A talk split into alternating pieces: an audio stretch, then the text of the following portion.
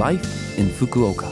फुकुओकामा जीवनयापन यो फुकुओका सिटीबाट प्रायोजित कार्यक्रम हो नमस्ते ओहाइ गोजाइमास। म सरिता। यो छोटो समयको कार्यक्रम लाइफ इन फुकुओकामा तपाईँहरूको लागि फुकुओकामा आरामदायक जीवनयापन गर्न तथा बाहिर निस्कँदा वा दैनिक जीवनमा आवश्यक पर्ने जानकारीहरू नेपालीमा दिने आइरहेकी छु। हरेक हप्ताको बिहिबार यो कार्यक्रम बिहान आठ चौवन्नबाट म सरिताको साथ सुन्न सक्नुहुन्छ। छोटो समयको यो हाम्रो कार्यक्रम सुन्दै गर्नुहोला।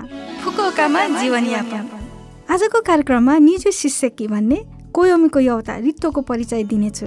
रित्तो भन्नाले हिउँदको सुरुवात हो। यो दिन हरेक वर्ष नोभेम्बर सात या त आठ तारिकतिर पर्छ भने यो वर्ष चाहिँ नोभेम्बर सात शनिबारमा परेको छ। चिसो उत्तरी हावा चल्न सुरु भई अबबाट हिउँदको जस्तै जाडो भएर आउँछ भन्ने क्यालेन्डरमा हिउँद ऋतुको यो एक किसिमको सन्देश पनि हो। साथै आगो प्रयोग गर्न सुरु गर्ने समय भएकोले मन्दिरहरूमा चिङ्खासाई आयोजना गरिन्छ। फुकुका सहरमा निसी वार्डको आतागो जिन्ज्या आगो निभाउने र आगो रोकथामको देवताको रूपमा प्रख्यात छ।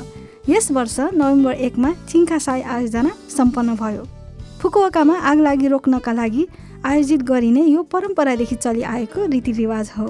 घरमा पनि आगोबाट सावधान रहनुहोस् आगो चलाउँदा ध्यान दिनुहोस् अनि पूर्ण रूपमा हिउँ आउनु अघि नै पक्कै पनि हिउँदको लागि तयार गरी राखौँ फुकुओकामा जीवनयापन। आज पनि मैले फुकुओका स्थितिबाट जारी गरिएका केही जानकारीमूलक सूचनाहरू लिएर आएकी छु। पहिलो जानकारी रहेको छ जापानी बगैँचा र शरद पाटको बारेमा। फुकुओका सहरमा धेरै जापानी बगैँचाहरू छन्। Yusentei Koen Shofuen Rakusuien Ohori Koen र निहोन्तेयेन जस्ता जापानी बगैँचाहरू सहरको केन्द्रमा भएकाले सजिलै जान सक्नुहुन्छ। जापानी बगैँचामा सीमित स्थानमा पनि चारै ऋतुहरूको दृश्यको आनन्द लिन सक्नुहुन्छ। शुल्क तिरेर माच्याको स्वाद लिने सुविधाको साथै यस ऋतुमा बगैँचा हेरी आनन्दमय समय बिताउने र रुखहरूका रङ्गित पातहरूको मनोरञ्जन लिने अत्यन्तै राम्रो मौसम हो। फुकुका सहरमा शरद पातको अवलोकनका लागि अरू पनि लोकप्रिय धेरै ठाउँहरू छन्। फुकुका सिटी म्युजियमको वरिपरि आफुरायामा नागरिक वन मोमिजी हाचिमाङ्गु आदि नोभेम्बरदेखि डिसेम्बरतिर शरद पातको अवलोकनका लागि उत्तम समय हो। कोरोना भाइरस सङ्क्रमणको विरुद्ध करम चाल्न नबिर्सिकन फुकुओकाको शरद ऋतुको आनन्द लिनुहोला। अर्को सूचना रहेको छ गो टु इट क्याम्पेनको बारेमा। आजकल बाहिर खाने सम्भावना अलिअलि गरेर बढेर आएको जस्तो लाग्छ तापनि सबथोक कोरोना भाइरस सङ्क्रमणको विरुद्ध करम चालेर मात्र आनन्द लिने गरौँ।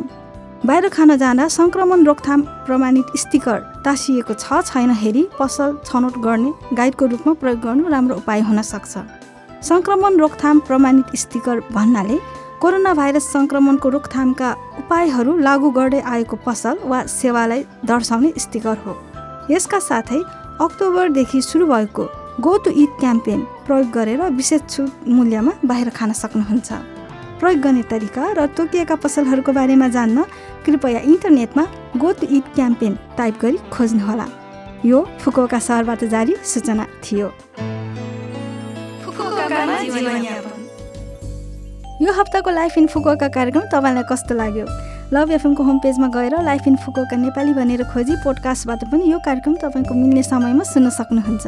त्यस्तै ब्लगबाट पनि यो कार्यक्रमको बारेमा जानकारी पाउन सक्नुहुन्छ। जान जाने आज मिङ्स लामाको दम्फुमा सेलो गीत। तपाईँहरू सबैको लागि राख्दै बिरा हुन चाहन्छु। तपाईँको दिन शुभ रहोस्। नमस्ते!